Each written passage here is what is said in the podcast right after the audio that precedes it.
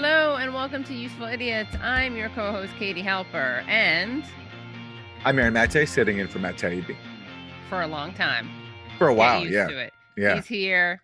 He's get. He wants you to get used to it. Stop Not writing me. anywhere. It doesn't matter. I'm not leaving. Matt is writing a book. When he finishes the book, he'll be back. Until then, you got to deal with. uh You can call me Aaron Matt Taibbi. How about that? Oh, I like that, Aaron. Matt. Is that a compromise?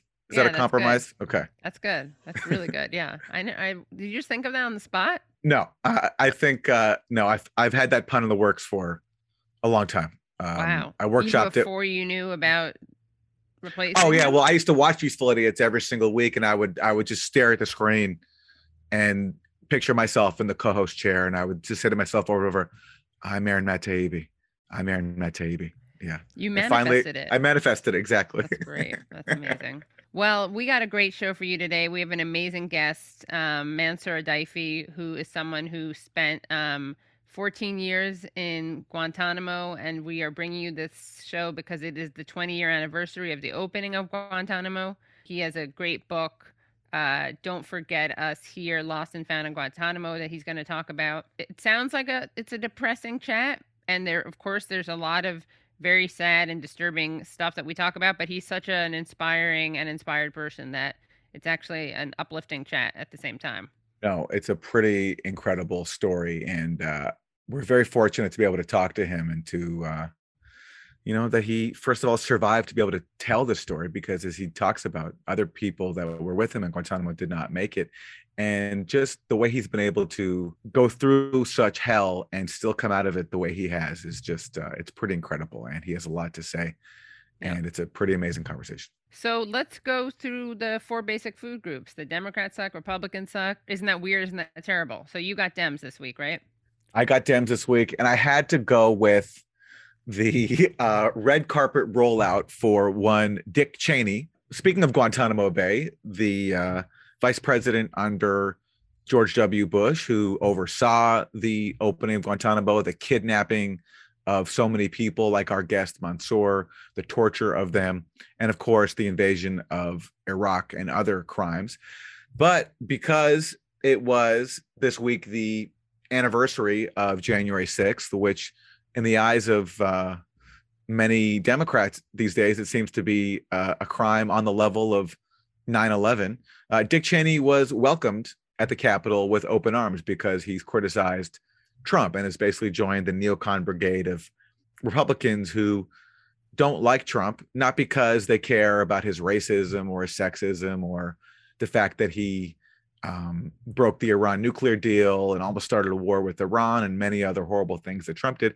They don't like Trump because they don't think he's a suitable steward of the war machine that they've helped build. And Dick Cheney has been a one of the key figures uh, behind that. And Dick Cheney was welcomed with open arms at the Capitol this week. And as a headline in the uh, Washington Post put it, Dick Cheney returns to the House and receives a warm welcome, dot dot dot, from Democrats. And uh, that's what it was. There was a parade of Democrats going up to Dick Cheney to shake his hand on the House floor, all because uh, he is joining his daughter Liz in standing up to the three-hour riot that has been turned into one of the worst things that happened to the U.S. since 9/11 or Pearl Harbor, and for rehabilitating this unrepentant war criminal who, as Matt Taibbi points out in a great article this week on his Substack, has done far bigger damage to the world and U.S. democracy than even Donald Trump. For that, I say that Democrats suck. And I have a bonus part of Democrats Suck this week. It's related to January 6th. It's a tweet from Alex Roarty. And he talked about attending some focus groups where the topic of January 6th came up. He says, Watch two focus groups with moderate voters last night put on by a liberal group. Moderator asked first group, five women, uh, about January 6th. A long pause followed before one of the women asked what he meant invoking January 6th didn't immediately mean anything, even days after the anniversary. So I just thought this was so funny because, you know, for four years, what did Democrats talk about when Trump was in office? It was basically Russia, Russia, Russia. Then they pivoted to Ukraine and how we needed to arm Ukraine. And if we didn't, our country was going to be invaded by Russia. No matter what you think about the Trump Russia story, I think it's a safe bet that Russia and Ukraine are not the top concerns of the average American when they wake up in the morning, right? I think that's a fair bet, no matter where you stand on Trump or Russia or not. So now, what do Democrats do after you know Trump is no longer in office? The Russia thing didn't pan out. Now, basically, they're talking. If you turn on MSNBC or CNN, it's January 6th all the time.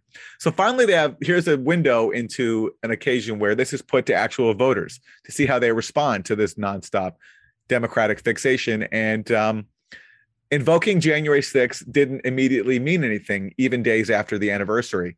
And the tweet thread goes on. The conversation didn't get much better from there for Dems in either focus group. Once the convo got going, it was clear January 6th hadn't been memory hold by the first group. But one woman said flat out it wasn't something she worried about anymore compared to other concerns.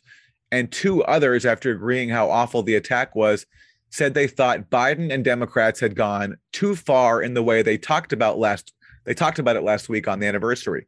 One of the women said she thought that they had over embellished it.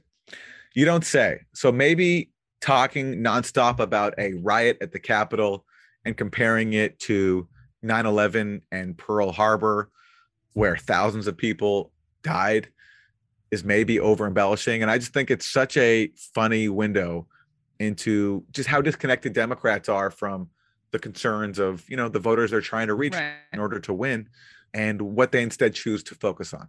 Right, and I think it's an important point that you made, which is that you know di- there's a lot of disagreement over how important and how significant and what it signifies when it comes to January 6th or Russia Gate.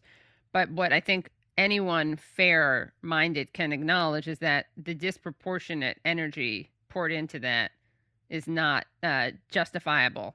Hence, why Democrats suck. Yeah, hence why Democrats suck. Yeah, and another, you know, we we have to bring this up. Democrats suck because Gitmo is still open.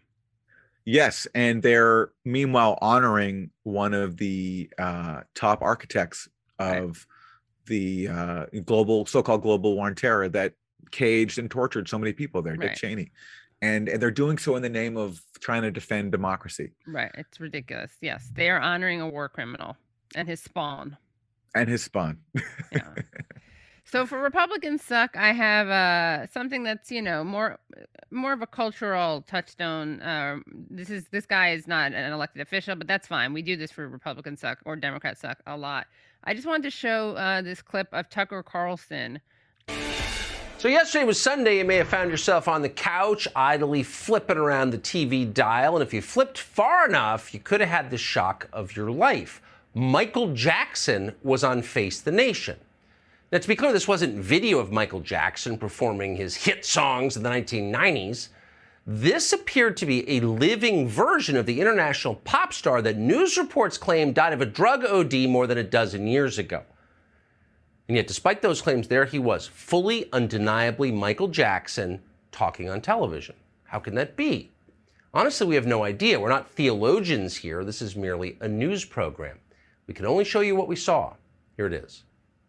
There's nothing more important for us to do than protect our Constitution and our democracy. What the Republicans are doing across the country is really a, a legislative continu- continuation of what they did on January 6th, which is to undermine our democracy. See, Michael Jackson, that was him. No Billie Jean. Apparently, he's given up singing. Now he's telling lies about politics. Same man. If you've ever seen Michael Jackson, you cannot forget the face. Though, admittedly, he's had a lot of work done since we saw him last. Okay, so that was just Tucker Carlson really putting a lot of work into setting up a joke with very little payoff. I mean, I'm not a Nancy Pelosi fan. She's had a lot of work done. She looks nothing like Michael Jackson. So the joke is just him making fun of Nancy Pelosi's appearance. That's it. Yeah, that's just so. I mean, Wilson, you found this actually. You you flagged this for me. What do you think about it?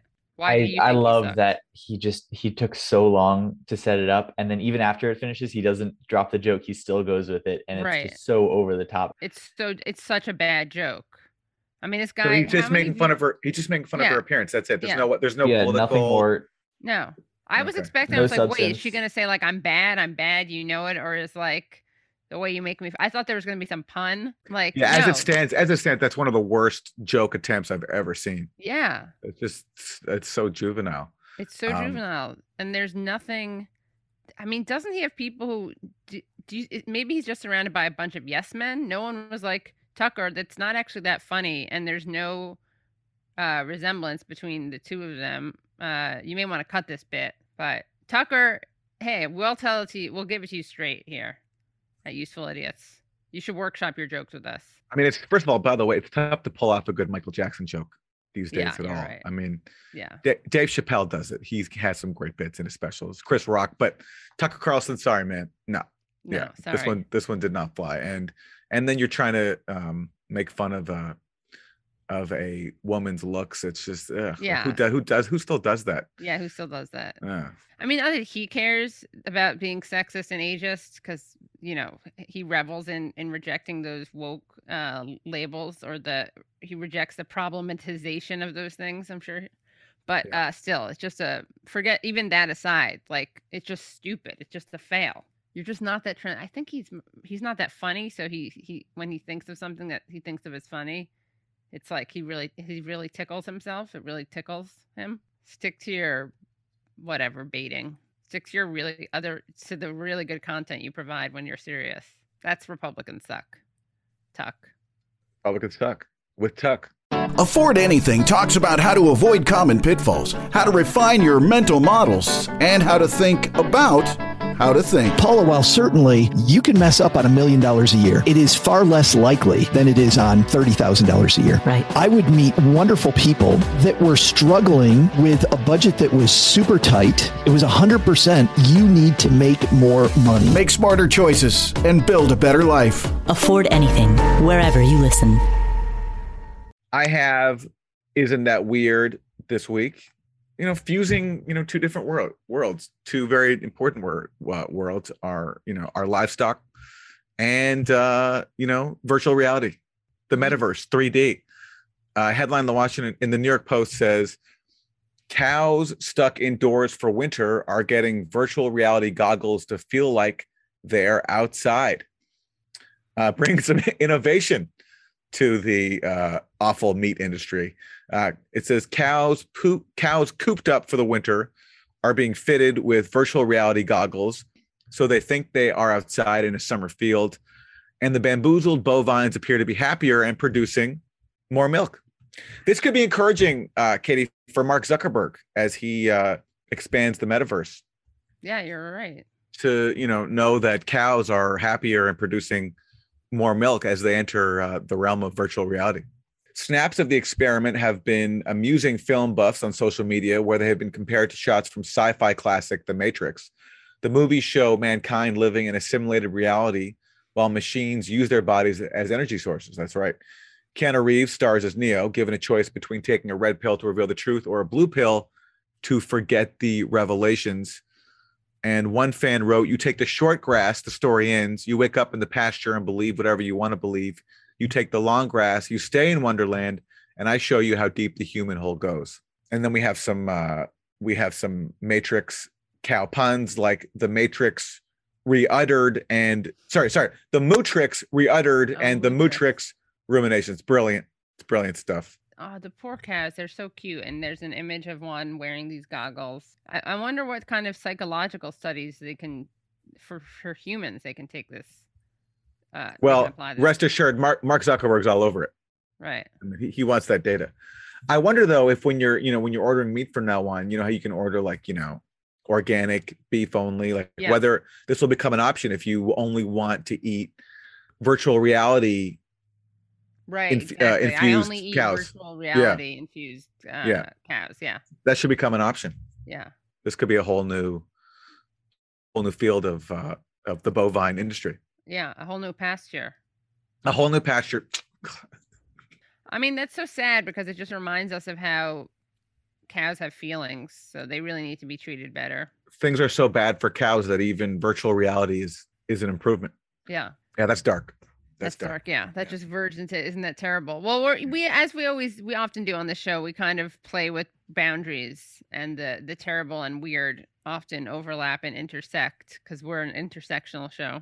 Yes. Um, so I'm gonna go. Speaking of which, I'm gonna go to an "Isn't that terrible?" which is kind of "Isn't that weird?" Ah, screw it. LAPD cops hunted Pokemon instead of responding to robbery. Officers' 2017 hunt for Snorlax recorded by in-car system. Court upholds firing. So this is a story. This is very interesting. But before I get into the story, I gotta ask something. How is this game played? This Pokemon Go searching for Snorlax played? So in real life, there are Pokemon in different places, and you can see through your phone on the app where they are. So you can see that, oh, over on First Ave, there is a Pikachu. And so you go and you can actually and you throw one of your Pokeballs at it like they do in Pokemon, and you can catch it and then you can collect. So it's in the in the show, they actually collect Pokemon, and so you can do that in real life. And that way, like Hillary Clinton says, you can Pokemon go to the polls. That was amazing when when she said, "I don't know about I don't know who invented Pokemon Go, but I don't know who created Pokemon Go, but I'm trying to figure out how we get them to have Pokemon go to the polls. And that's why she won. I mean, That's that was the key. that- That was yeah. the key to her success in That's the key to her 2016 when she swept yeah. the election and gave us four years of an incredible presidency. And um, you know, kudos to her for having the grace to step down and let Joe Biden take take the right, helm that's true." after you know her great run. So here's the thing. I just needed to get that uh, background so so that people would understand this. So a California appeals court has upheld the firings of two Los Angeles D- Police Department officers who failed to respond to a robbery in progress and instead went searching for Snorlax in the Pokemon Go augmented reality game. And they were being recorded by a digital in-car video system, DICVS, when they decided to catch a Pokemon after not responding to a robbery on Saturday, April 15, 2017, according to the California Court of Appeal ruling issued Friday. A board of rights found the officers, quote, guilty on multiple counts of misconduct, and, quote, based in part on the, quote, recording that captured petitioners willfully abdicating their duty to assist a commun- commanding officer's response to a robbery in progress and playing a Pokemon mobile phone game while on duty, the ruling said. The, these these two cops tried to push back, saying that the camera shouldn't be used against them because that's not what they're meant to record. Um, but that didn't stand. And at first they lied, so they were investigated. They were asked about what they were doing during this the robbery when they had radio call to respond to a robbery. They denied, like, first they said that they didn't hear it, but now we know that that's not true. After communications made a second attempt to contact petitioners, the petitioners are the two cops who were found guilty, to contact petitioners, Officer Lozano asked if they should, quote, ask communications if there is a message, end quote. Officer Mitchell replied, It's up to you, whatever you think. I don't want them to think we're not paying attention to the radio, end quote. Lozano responded, Ah, screw it, end quote. Petitioners made no attempt to respond over the radio when their unit was called. They, instead of going towards the robbery scene, they moved backwards through the alley and turned away from the mall, the mall where the robbery was occurring. Officer Mitchell alerted Lozano that Snorlax just popped up at 46 and Leimert. After noting that Leimert doesn't go all the way to 46, Lozano responded, Oh, you know what I can do? I'll go down 11 and swing up on Crenshaw. I know that way I can get to it. For approximately the next 20 minutes, the uh, DICVS captured petitioners discussing Pokemon as they drove to different locations where the virtual creatures apparently appeared on their mobile phones. On the way to the Snorlax location, Officer Mitchell alerted Officer Lozano that a quote Toga Togetic just popped up, noting it was on Crenshaw just south of 50th. After Mitchell uh, apparently c- caught the Snorlax exclaiming, Got him, petitioners agreed to go get the Togetic and drove off. When their car stopped again, the DICVs uh, CBS recorded Mitchell saying, Don't run away, don't run away, while Lozano described how he buried it and ultra ball balled the Togetic before announcing, Got him. Mitchell advised he was still trying to catch it, adding, Holy crap, man, this thing is fighting the crap out of me. Eventually, Mitchell exclaimed, Holy crap, finally, apparently in reference to capturing the Togetic, and he remarked, The guy, the guys are going to be so jealous. So, Wilson, tell me what your thoughts are as someone who knows what these things mean. Is this a game? Is this just a social media moment? What are they doing here? Well, I'm I'm fully on the side of the cops. It's a Snorlax, Katie. You you're gonna you're gonna give up a Snorlax. You you know more than anyone. You don't a, P, a Pikachu maybe. But not a Snorlax. Aaron, what do you think? I see. The thing is, I don't. I don't understand actually what a Snorlax is. Neither do I. I don't. But then they should go out like heroes and just own that they were looking for that mythical creature, which they said. That's what I don't get. They said they Right, were they should going. be the kings in jail. Yeah, they insisted they did so both as part of an extra patrol and to chase this mythical creature. So if they were chasing this mythical creature, that's what they were doing. Even if it's not advertised as a game, it's a game, right? Oh yeah, totally. It doesn't matter. So you know what? I'm torn because uh, part of me likes this type of misconduct from cops. Like if all all police misconduct could be limited to playing uh, Pokemon, that would be great. If that's what their lives were about. Also, you know, I, I think cops probably, you know, maybe instead of fighting crime, we could distract. They could actually do less damage if they were just playing Pokemon. It's an isn't that terrible? It's an example of real cowardice. I think. For all that funding the the police get, I wonder if there should be some money allocated for you know Pokemon Go addiction issues. You're right. You know, You're right. what if it, what if this is a you know widespread problem among all police forces? Like that Right. this is you know, and you what if we really should the- add funding for military grade equipment in the Pokemon universe? that would help. That's that would always help. Right. They feel Military- less threatened. Yes, They feel safer in going after the Pokemon. Exactly. Yeah. And that's a good callback to last week, Matt, when we talked about how I think it was for Republican Suck, how there was a call for military grade equipment for the police in Virginia to help fight snow. Help fight snow. Help Yeah. fight Snorkelax. Is that what? Did I get the name right? Snorlax. Snorlax. Yeah. Yeah. What would be funny is if they'd been engaged in a high speed chase after some a suspect, and they were like, "Oh, just one second. Let me just do this. Let me go down this street instead."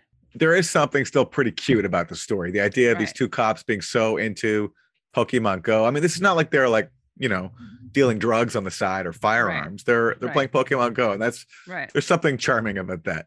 If only that was the thing, the egregious behavior cops engaged in. So that's my isn't that terrible? Or maybe isn't that adorable? It is not adorable. Yeah. Yeah. Terrible slash adorable. I mean, I'll throw in a terrible, which is that Eric Adams. This also is Democrat suck, and this is more serious than our terribles. But I feel like I'd be remiss to not mention the fact that um, the landlord, you know, we, we now know 17 people were killed in a fire in the Bronx on Sunday caused by a malfunctioning space heater that sparked a fire. The the landlord was part of Eric Adams' transition team. And they, instead of, you know, talking about the lack of safe, affordable housing, they're blaming the tenants. they're blaming the the tenants for having on a heater and for not closing their doors when actually the doors were supposed to be self-closing. There were heating issues in the apartment which is why Mm. they were using that that space heater in the first place.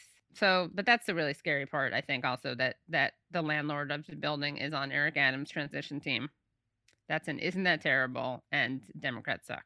Unfortunately, there's a lot of sucky Democrats and a lot of terrible. Yeah out there, and they often go together.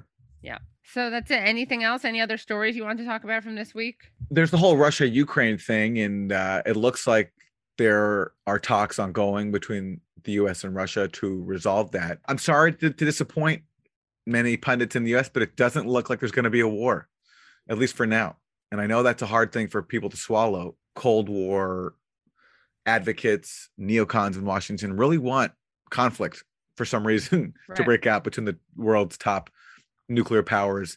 They really want the U.S. to, um, you know, escalate its uh, military support to Ukraine on top of the already massive amount of weapons that go there. But it looks like for now, there's not going to be a war. So I just want to express my condolences to neocons and their allies everywhere right at the uh, at this unfortunate uh, extension of diplomacy. Though, although I'm not optimistic that anything will be resolved.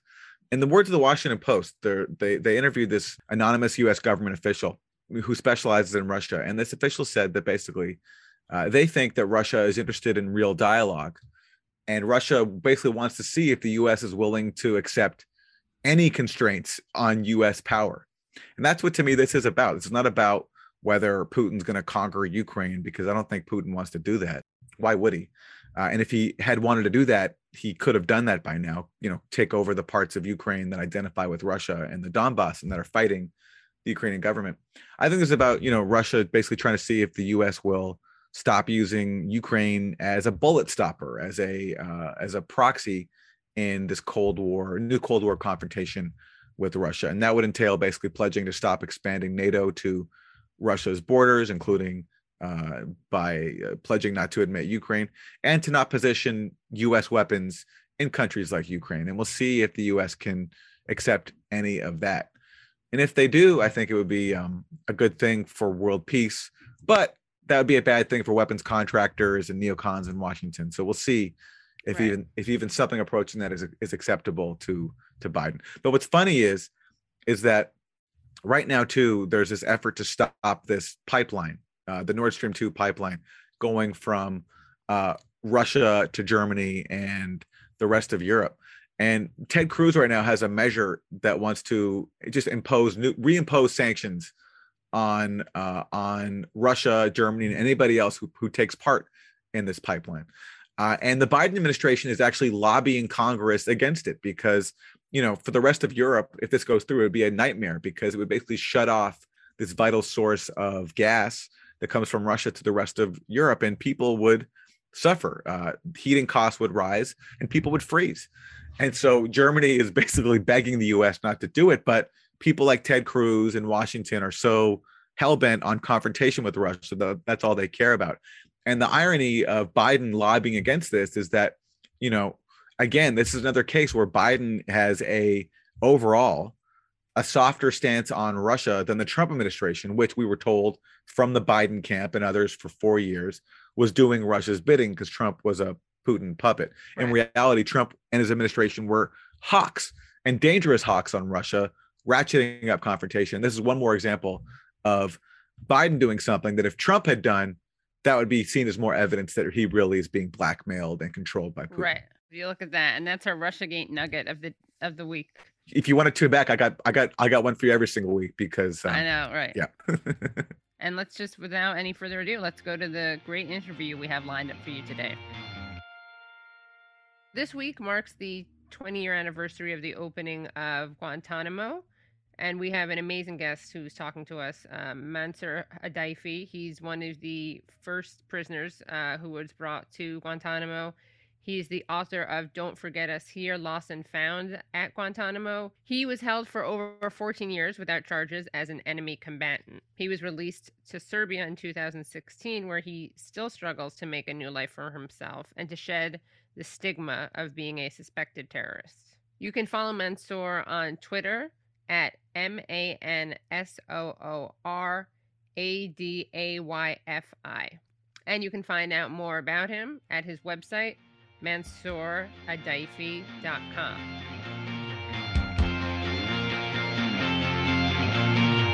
Welcome, Mansoor. Thank you so much for joining us. Thank you so much, too, for having me today. And um, of course, this week is a solemn anniversary. It's been 20 years since the um, opening of, of Gitmo, um, and you wrote a very moving book about your experiences there.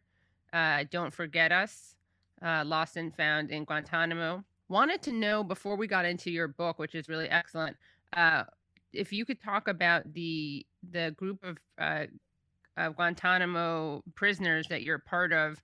There's seven of you who published an open letter calling on Joe Biden to close um, Guantanamo and to enact an eight point plan that you came up with. So, can you talk about what that plan is? Yeah, uh, first of all, before we talk about uh, the eight point plan, let us give a little introduction to uh, Guantanamo. As you know, Guantanamo, this is yesterday was the 20th anniversary of uh, Guantanamo, 7,306 days. Today is 700. 7,307 uh, days today. So basically, Guantanamo was created and established outside uh, of the of the justice system, housed around 800 men, uh, 50 nationalities, uh, 20 languages. Um, the youngest detainee was only a few months old. The oldest one was 105 years old. 20 years uh, of uh, uh, indefinite detention, 20 years of, of torture, abuses, 20, 20 years of injustice 20 years, uh, 20 years of violation the, of the basic human uh, right. So basically, people or uh, men at Guantanamo they have no right, they have no access to any uh, justice. Now, for administration, work uh, have been uh, since the opening of Guantanamo. You know, George W. Bush, the one who established Guantanamo. Then President Barack Obama, who wanted to close the detention but failed. Then Trump, who promised to keep it open, and he did. And uh, now we are in with uh, Mr. Uh, President Biden, who said he will close it, and we are still waiting to see some kind of kind of tangible uh, steps. So uh, uh, last year, when after Biden was elected, we sent a letter signed by a letter by six former Guantanamo detainees suggesting a roadmap for the closure of Guantanamo based on our uh, uh, experience, based on our research, because I have been researching uh, Guantanamo for the last few years. It was part of my grad graduation degree, bachelor degree in management. My thesis was about rehabilitation and reintegration of former Guantanamo detainees into social life and the labor market. So we sat and we talked about what the best way to close Guantanamo, because it's a matter of well, if they wanted to close Guantanamo, it can be closed, but unfortunately, Guantanamo turned to be a political game between the uh, Republicans and the Democrats. And, and it's not about humanity, it's not about uh, justice, it's not about the prisoner there. It's about the, the political gain they can get uh, from it. Mostly the Democrats hesitate to do it because it might fire back, or sometime, you know, the uh, Congress uh, made many obstacles for the closure of uh, Guantanamo. But until yesterday, we uh, we received the news that uh, at least 18 detainees or, or, prisoners have been cleared for release. And so far, we uh, uh Biden administration have released only one prisoner to Morocco last year. And I hope, you know, 18 have been cleared. This is the right step toward the closure of Guantanamo. People watching this or listening to this are going to be hearing, a lot of people are going to be hearing your story for the first time.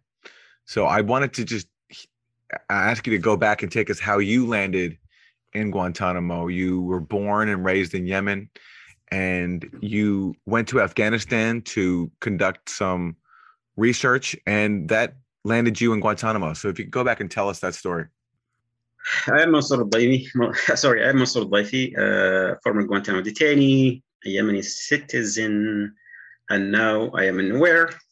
Basically, I raised in was raised in uh, in a rural uh, village in Yemen in the, on the mountain. A very conservative uh, family and a tribe uh, society. Is it like at a tribe society, as you know now? Now in, in Yemen, still like the tribe uh, system still exist, strongly still exist. at age of when I finished my high uh, secondary school, I moved to the city to finish my high school, and from there I started interacting with the world basically because where I live in the in the village, we had no electricity, no running water, no uh, any kind of uh, basic infrastructure there. It's just basically tribe society so the city was a new world. From that i started you know uh, finished my high school and i was really interested in learning in uh, studying computer science. Although there was at that time there was no kind of uh, education about technology in our education system. It's corrupted and still it is. So it was we had only one uh, uh, private uh, university about called university of science and technology and it was really hard because it was really expensive.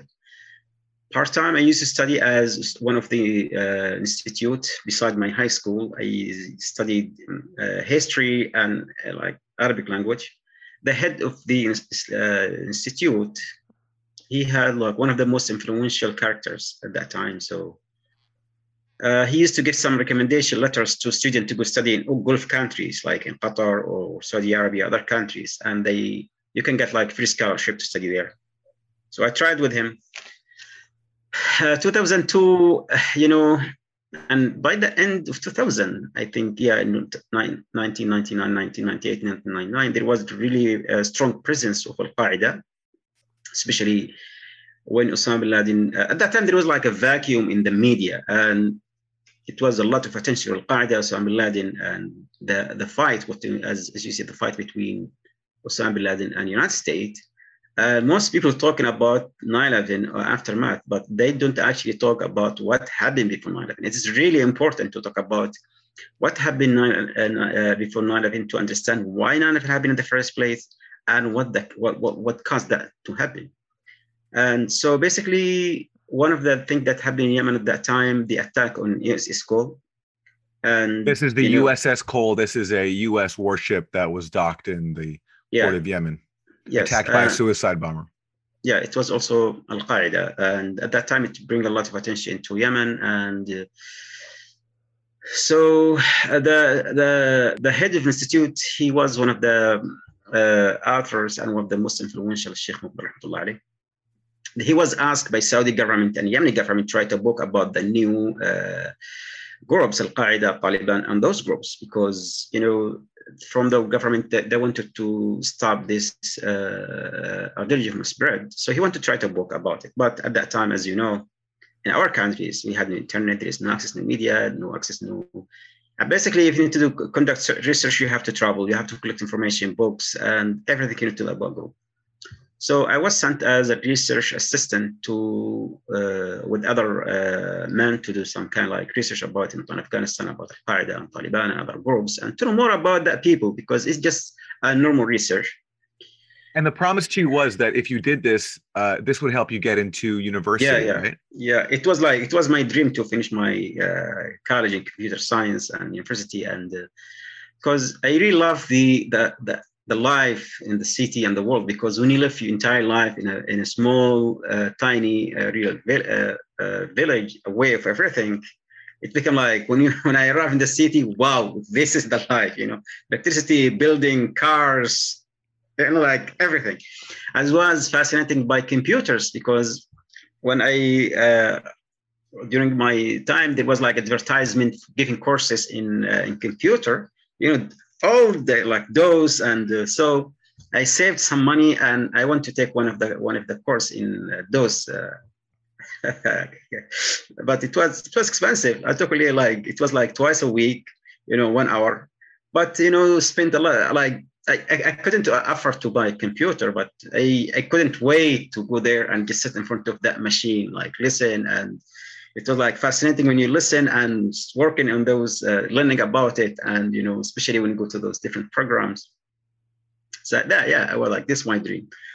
So it was like was so heavy. It's going to take a few months, get back and travel. Uh, also, so also I wanted to travel. To be honest, to know more about the world. I'm like curious, energetic, uh, hyperactive. So, all right, in Afghanistan, we started doing our research, interviewing, researching, and and when I arrived in Afghanistan, I was like shocked and surprised, you know. Arrived in Pakistan, it's like also different world. When I arrived in Afghanistan, I felt, wow, I couldn't believe, like you feel you live in the mid-centuries. Literally, the building, the people, the way of clothing, you know, uh, the hardship of life, you can see it in the people, on the people face. So the only thing that connects you to the future, the cars, the moving cars other than this it's just it's like different era like different time. So uh, when i arrived in kabul i could see the scars of the civil war that left the country. Torn down buildings you know uh, uh, damaged buildings everywhere.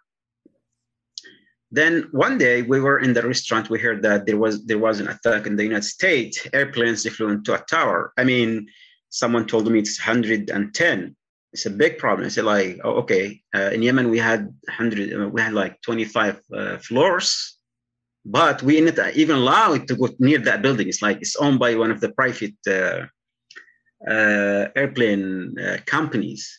So we you, you saw it, but I, I never felt oh, what what what does it mean to be in like even like 10 build floors or something? So we didn't pay much attention to what uh, to what happened because you know in Afghanistan there was no any kind of like media or TVs, and that media that happened outside Afghanistan, people even didn't didn't feel it because you know it's like as I told you, you feel in different area of the world. I was staying at one of the charity organization who work in for Saudi government work uh, like as a charity for logistic, providing some uh, kind of like relief support for the you know like there is severe poverty in Afghanistan. Uh, then after 9/11, the the charity, the head of the head of the charity received some kind of instruction from Saudi Arabia that he should he should liquid everything and leave as soon as possible. And uh, so basically, my one of the guys I was with, with his someone, so we are, we have, we have to leave, and we're going to liquid everything to send all the stuff we have to the hospitals to the people who needs. We are we're leaving. Our he I he was visiting uh, one of the uh, Kunduz uh, city, like you have staff for the hospital there. Kunduz, yeah. Yeah, and uh, he said we cannot wait two weeks for uh, airplane because it was like every two weeks the uh, the flight. And I said, we, we can't totally uh, take a few hours to get there by the car. And it was a new car, blue Toyota, beautiful car. We load everything into the, the car and we, we, uh, we uh, travel. and we were ambushed by one of the warlords because after 9-11 there was like switching loyalties between the you know, because united states and it's a lie starting buying people with money and so on. As you know, in those societies, people are people switching loyalties for money, and you know, it's kind of like it's kind of like a process of war. So we were they were interested in our car basically from the beginning because they saw beautiful a new car and this is our car now. This is my car. The warlord. This is my car. It's not your car. And they knew they, they knew that person who worked for years for the church organization, and they said, okay, now uh, we're going to let you go then uh, we were sold to another warlord, uh, warlord who, who, sold us to the American for bounty money. That when American came to Afghanistan, they threw flyers offering a large bounty of money if anyone who can bring any foreigners, especially Arabs. So I was sold as Al Qaeda commander, 9 insider. Then I was taken to the black site, a 1019 in the black site, basically. And uh, I was interrogated to be uh, Egyptian general who uh, you know, money laundering, traveling, uh, planning uh, Nairobi Dar es attacks, and a lot of things. I admitted to everything because under the torture, no sleep, no beating, no food, cold, naked, hanging. I mean, it's one of the worst experience. But the problem was I didn't have the details to give them. And these are these are Americans torturing yeah, yeah. you and interrogating you, and they're asking yeah. you. They think you're an Egyptian commander of Al Qaeda. Yes. Then yes, basically. And, and I was so. And at first, did you at first did you deny being the person who they were accusing you of? Yeah, of course. My friend told me when he saw the Americans, said like, "Don't worry, everything will be okay because Americans uh, are here." and they understand you know they they are not like those savages or like especially when we talk about it and some arab countries he said no they are not like arab savages they knew who we are and they go, then let's go. school. We have nothing to do with it, with anything. Where was your this, friend from who said that? Saudi, basically, yes. Uh-huh. And um, when we end up in the hand of the Americans, it was one of the worst experience, you know, and end up like, you know, though when they um, when the especially when the CIA came, they had no information about the people in Afghanistan, no profiles, no photos, no names, nothing, and anyone can suspect doing anything. Anyone is a suspect, you know, basically. And as you know, like war on terror, it just fire back. We, it's war of terror. And uh, Bush administration misused and abused 9 uh, so after the black site, I was shipped, I was uh, transferred to Kandahar detention. Again, then another wave of interrogation, another people, many many countries, you know, many French, uh, British, uh, different countries, different delegation, different interrogators. I mean, then to Guantanamo another story. This is my story. How, in short words, I mean, the process we read the book is just different journey. Yeah.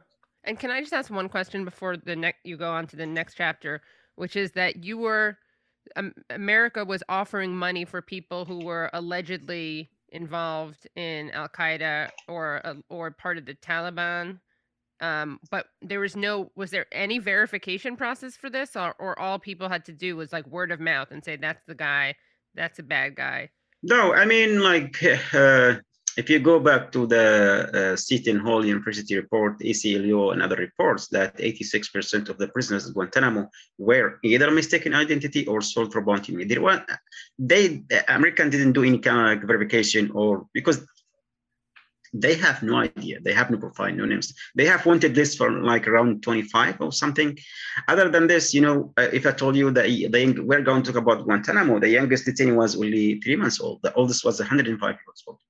So basically, and those men who were uh, brought Guantanamo, they weren't in the battlefield, like fighting and holding gun slogan. They were brought from different parts of the world. We are talking about over 50 nationalities, 20 languages spoken people were brought from Afghanistan, Pakistan, Iran, uh, Bosnia, Mauritania, United Arab Emirates, Yemen, Africa. Many countries handed those men either for money or for cooperation with the United States, because as you know, uh, George W. Bush, he said either either with us or with the terrorist. Basically, he divided. Like if you are not on our side, you in our you're you're our enemy. So and they they they launched what they call uh, global war on terror and anyone who can be suspected can indefinitely can uh, can be detained and imprisoned and you know so what happened that what happened like like many many cases so the majority of the detainees were uh, weren't in Afghanistan even because Guantanamo it's, it's a unique case it's not like people were in the battlefield, they're holding guns and fighting. And so, no, it's not, that's not the case. You know, they were bringing like Al Qaeda suspect or terrorist suspect and anyone. And people took a chance, especially for some countries in Pakistan, Afghanistan, other countries. Millions of money. Who can reject that? You know, even if there is, I think the previous, the former uh, Pakistani prime minister, he wrote a book I think on the front line or something about how they uh, Pakistan handed Arabs who were in uh, foreigners who were in Pakistan or around like exchange were over 400 million dollar because Pakistan needed that money. Uh, basically, this is the case. So you were saying earlier uh, that at first you were denying being involved with Al Qaeda or any terror group, but eventually the torture just continued. That eventually you just started telling them what they wanted to hear. Of course, under the torture, I mean, they wanted to hear what they wanted to hear. This is the problem. You know, this is if you look at the photos I sent you by 2000, the beginning when they when the uh, Carol Rosenberg, the reporter who worked on Guantanamo cases since 2002, when she compared the files when we arrived at Guantanamo, uh, they classified me as Al Qaeda, uh, 9/11 inside Al Qaeda commander, uh, the commander of the 55th Brigade. by 2016. Who's supposed to, by the way, be a, who's supposed to, by the way, be a middle-aged man, right? And you're yes. 19, 20 years old. Yes, I was 19. Yeah. So basically, by 2016, they said actually it is it is unclear if he actually joined Al Qaeda, and none of Al Qaeda members or Al Qaeda leaders recognize him as member of Al Qaeda. And we had a long argument and fight with the government about this. I said either you see he's in Al Qaeda or he's Al Qaeda. Yeah. Basically, they know we, I wasn't Al Qaeda. I wasn't involved with any kind of like uh, uh, terrorism activity or attacks or any kind of affiliate with any groups. But simply they said, literally, we cannot say we uh, uh detain an innocent man for around 15 years. Basically, also uh, they. if they if they don't like you, they won't release you. If they don't like you, they will never clear you. My behavior within the camp, they said I, I, behaved uh, ironically, and they do like my behavior because hunger strike, fighting, resisting, you know, fighting stop the torture, the the, the interrogation, and, and so on. And it's just it's just I think any any of you, any man, any woman, any uh, free person would do the same. If you end up in a place indefinitely detained, tortured, abused, everything around you designed to break you. And where I came from as a tribe man, I we live with by our code, you know, we have we live with our values, faith. Uh, you know, we have uh, by our tribe code. You know, trans- transparency, honor, courage, uh, hospitality, sacrifice. This is our life. So I was behaving the way I was raised. They took that behavior as instigating, as they even accuse us to be Al Qaeda cell operating within Guantanamo. Believe it or not. And the problem was we our argument with them what you do here is wrong. And the way we we just reacting to whatever you throw at us. And if you react, if you say, "Ah, oh, I'm in pain," or scream, "Oh, you are a bad person. You're, you're a terrorist." So when you, when I look at that way behavior, it doesn't matter what you say. It doesn't matter what you did. In their eyes, by default, every Muslim is a terrorist.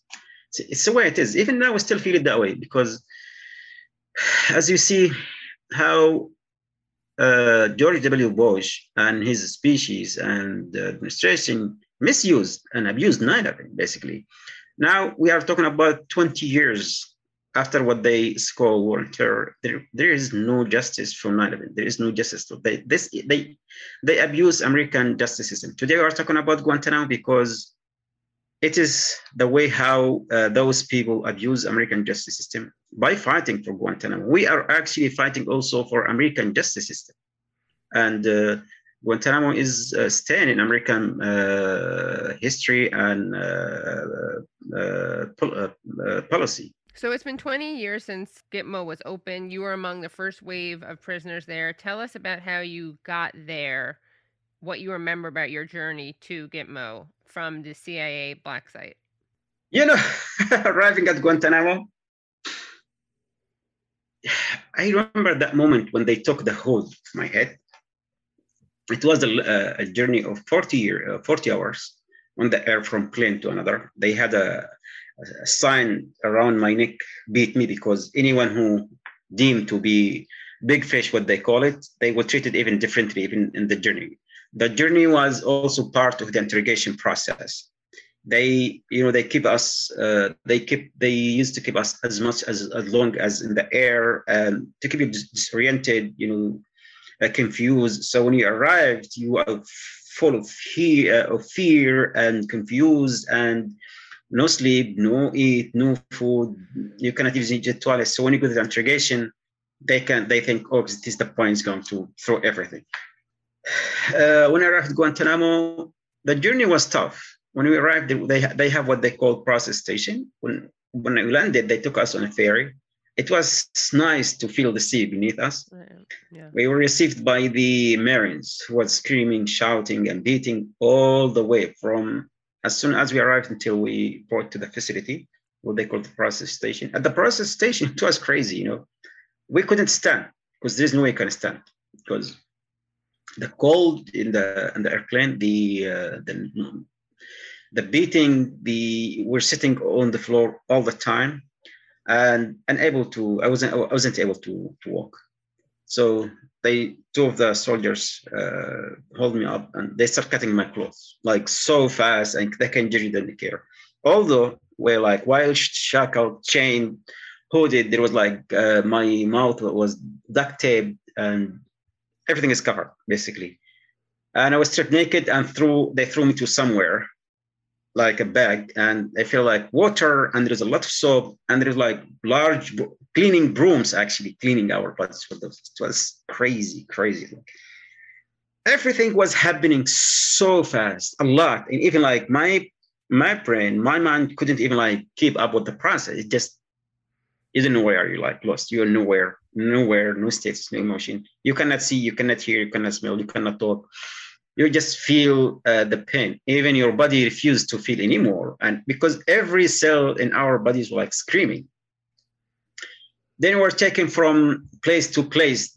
A lot of things they used to like hours and hours sitting in our knees. They force us like two guards force you to sit in your knees. Then circle to the interrogation. Then i was dragged to my cell naked to the cage actually a cell. As soon as the guard landed in me, it was, you know, they put me on the floor and they settled on me, like uh, six of them. It's like a message, you know, they people. And they start unshackling me and uh, uh, they took the uh, the hood, the goggles, the earmuffs. And I was left duct tape, you know, it was like, I couldn't see because bright light and being in the dark for long, it just like, and all of a sudden, really bright light. And also, my eyes were swelling from the beating, really big like frog. Took me a few hours to to get like to see around me, and all I can see, uh, you know, I was asking like, am I in hell? Am I dead? It like is already dead because everything was happening so fast, so cruel and new place, new people. We can hear the shouting, guard shouting at everyone. And uh, when I uh, looked, I could see only orange figures around me, large of orange uh, figures. Second day, I could see all of us like shaved, you know, uh, bruise everywhere, uh, blood, and you can see, uh, you know, the, the the beating was really hard and like swollen faces, split uh, uh, lips, um, uh, process everywhere. Actually, some of the brothers couldn't even walk with the beating. So this is the first moment and night at uh, Guantanamo, and I didn't know where I was or until when what was going to happen to us. And we're just waiting for the interrogators. Everything was designed that for interrogators to come to, they can start to extract the most inform, uh, important information that will save the galaxy from those, the worst of the worst. We were deemed to be the worst of the worst terrorists, killers, the most vicious killers on, on planet. So some of the guards were even terrified of us because they told them if you take your eye one second, they can split your neck. They are highly trained, professional killers. you know, when I started learning about that stuff, I was laughing and feeling bad, laughing, sometimes crying. You know, when I was talking to the guards later on, 30 years, I said, guys, look, I am a fucking professional vicious killer. Be careful. Come on, for, for you, I know one. because the guard lived with us for years and years. They know who we are. They know our fights. They know our behavior. Because when someone lived with you for a year, they watch you 24 hours, eating, drinking, shitting, whatever you do. So then, guys, do you know who I am? Yeah, you are for for for one. I said, no, I'm not for for one. I'm I'm the worst of the worst. Yeah, come on, man. Said, yeah, this is the truth. so we we start making joke about it because even the guards, the first time they came to Guantanamo, so when they the first came, they were so terrified. They used to take them to 9/11 Square or, and told them the one who did this at Guantanamo, and be careful, they are killers. They, they are you know smart. They like so the guards were terrified. So when the guards used to arrive, they say, "Hi guys, welcome. I have been waiting for you guys." And I could see the guards like some of them get shocked. You know, someone like, "I'm waiting for you guys." I said, nice to meet you. And sometimes I try to break, you know, the, this kind of like barrier, a fear, a barrier of fears that to tell them the message. That's who we are, no people. You know, a few months, take maybe a couple months, the guards sterilizing these and the people we, they were told about. So we've, with many of the guards, we forged really strong uh, friendship because as soldier, as a trained soldier, you can spot who's bad, who's good, and who's a killer, who's not. So sometimes I told them, he is like your general for, for one. Uh, come on, come on, man. This is paper. I said, this is who I am. I'm, a Qaeda general. I am not, I'm a commander now. So we developed also some kind of sense of humor at Guantanamo with, with each other, and brothers and guards. What I can say also that not just detainees who are victims of Guantanamo, also the guards and some some uh, some camp staff who also were victims of Guantanamo machinery. They forced to do things they don't believe on and they were forced to to torture and abuse some prisoners. You know, uh, I don't want to be in their shoes because not anyone can stood or you know like they have like as military they have to follow their orders. I'm not making an excuse for them, but what I want to say that even those people were victims.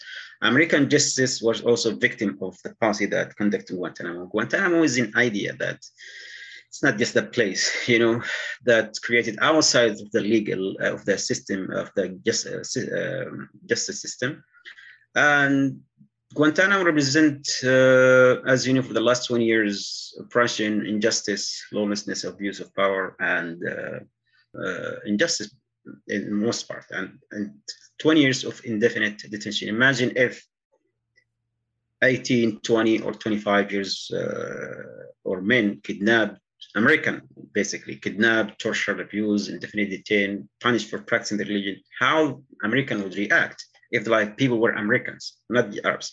So basically, what they like, all of us were Muslims. And uh, as you see, there is a lot of secrecy around uh, Guantanamo. The government tell you what they want to tell you. So I wrote my book, try to take to take the readers inside Guantanamo to tell stories about the life we shared there. I, I intentionally tried not to focus on torture abuses, just to bring mostly on the life of within Guantanamo. And to hear the rest of the interview, please go to usefulidiots.substack.com. That was amazing. That was inspiring. That was infuriating. I can't believe that these people after going through the literal torture that they went through. Uh, I can't believe that the United States is, oh, well, I can. They're so shameless that they don't do anything to help pay any, make any amends, pay any reparations. I mean, these people leave this torture center and they still don't even have their basic rights they should be not having to worry about any of that stuff at all. I mean, they should be receiving reparations. It's just it's disgusting. It's hard to put into words. You know, and one thing there's so much like um, criminality to discuss when you're talking about Guantanamo that it gets overlooked that this gulag is in Cuba. Oh, yeah. And it's not Cuba that is torturing prisoners. It's the US that is torturing prisoners. And why is the US even doing it there? Cuba doesn't want to have a US torture site in its country. It's because the US basically has taken that territory from Cuba and won't and won't give it back. It's just one more absurdity of this whole thing. And it's just amazing that anybody in the US government can even think about opening their mouth to lecture other people about human rights when stuff like this is still happening and people like Mansoor have not been compensated for the hell that they went through the combination of this and Julian Assange basically means that the United States has to just never op- should never open its mouth about anything related to human rights, civil liberties, free press. I mean, it's it, it's a disgusting Kafka-esque system that they created. They haven't done anything to acknowledge that mistake. The people who survive there are still living incredibly difficult lives. It's like the opposite of what should be happening. And also, you know, the center uh the center for constitutional rights we should give them a shout out for all the work that they did and the late michael ratner um, rest in power who was the uh, head of the ccr the center for constitutional rights and also did so much for the brothers as mansoor calls them the brothers of um, uh, gitmo the men inside of gitmo and big wag of the finger, if we're going to give them a shout out, we should give a wag of the finger to the uh, Red Cross, which, as Mansoor uh, details in his book, was really there just to legitimize Gitmo. They didn't speak out on behalf of the prisoners. They would just tell them to drink water and eat their food so they wouldn't drop dead. So they should actually, they got a lot of donations. They should just pay those donations forward to the survivors of Gitmo, who they sold down the river, who they threw under the bus. And maybe Barack Obama should give some of his uh, vast fortune to yeah. the prisoners of Guantanamo who, you know, despite his promises to close Guantanamo, it stayed open under his watch. And he's since leaving office become a very, very wealthy man. So he can afford yeah. to uh, compensate the people whose torture he oversaw. He should actually just get out of his um, Martha's Vineyard mansion and let like Cage, that organization that Mansoor is part of, they should take that over, have like a residency program there, an artist in residency, or just a set. I mean, yeah, it's it's absurd. I mean, it's just it's heartbreaking. And then of course, as you guys discussed, um, Yemen, of course, is under attack by the by Saudi Arabia with the support of the United States. You know, Joe Biden rebrand he didn't he didn't stop that war. He kind of rebranded it. Um, but it's on top of all that he's gone through, he can't see his family. Serbia. I mean, he has to be in Serbia of all places. Unbelievable. And yet look at him. He still maintains such a uh, a warmth. And uh, he still, as he talked about, maintains his humanity. It's um yeah, and optimism. Pretty, and it's pretty inspiring. It puts things, yeah. it helps put things. Not that he's there for us to like, you know, uh get yeah. perspective on our own lives. Yeah. That's not, but it, it it does help. It does. So very grateful to him for uh, joining us, and uh, his book is really something special. It's, yeah, it's a great read. It. Yeah. All right. So make sure that you um, become uh, Substack supporters because then you'll see you'll get to access the extended interview that we did with Mansoor. And also, you get to access the shows without any ads if you become Substack supporters.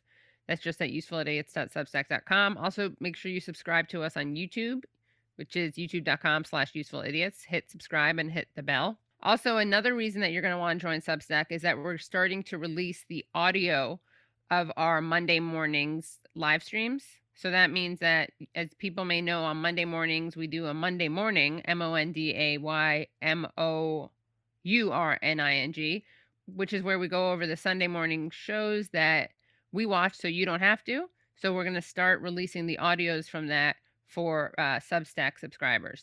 Also, major breaking news coming from Spotify. You can now rate and review. So please go and rate and review us on Spotify. Leave a nice review, give us a bunch of stars. Do the same thing on iTunes if you haven't already done that. Wherever you listen to us, you can still do it all over the place. Like I listen to stuff on iTunes, but I what I would do if I were not me, well, actually what I still can do as me because there's no law against this, I'll I'll go into Spotify, leave a, a rate and review there. And I'll do uh iTunes, leave a rate and review there.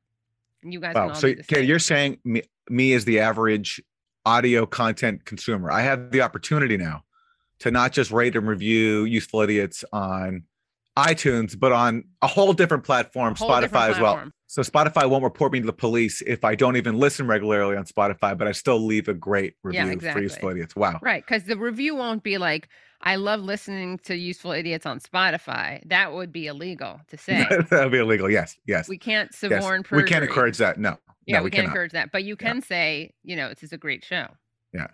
And if you do commit perjury, we will not, we are not liable for your legal fees, Right. No, we're not. your and whatever punishment that may ensue, including possibly being sent to Guantanamo Bay. I, I have Yeah. to people warn people about that. Yeah, that. That's a possibility. that's a possibility. Can't wait for Mansoor to see this uh, this after show. Hello, thank you so much for listening to and watching Useful Idiots. For full episodes and extended interviews, please subscribe at usefulidiots.substack.com. You can subscribe on YouTube at youtube.com slash usefulidiots for clips, live streams, and full episodes. Also, subscribe to us wherever you find your podcast. Follow us on Twitter at Useful Idiot Pod and use the hashtag Useful Idiots Pod. Join us Mondays at 10 a.m. for the Useful Idiots Monday Morning Show, where we discuss the Sunday morning news shows so you don't have to watch them.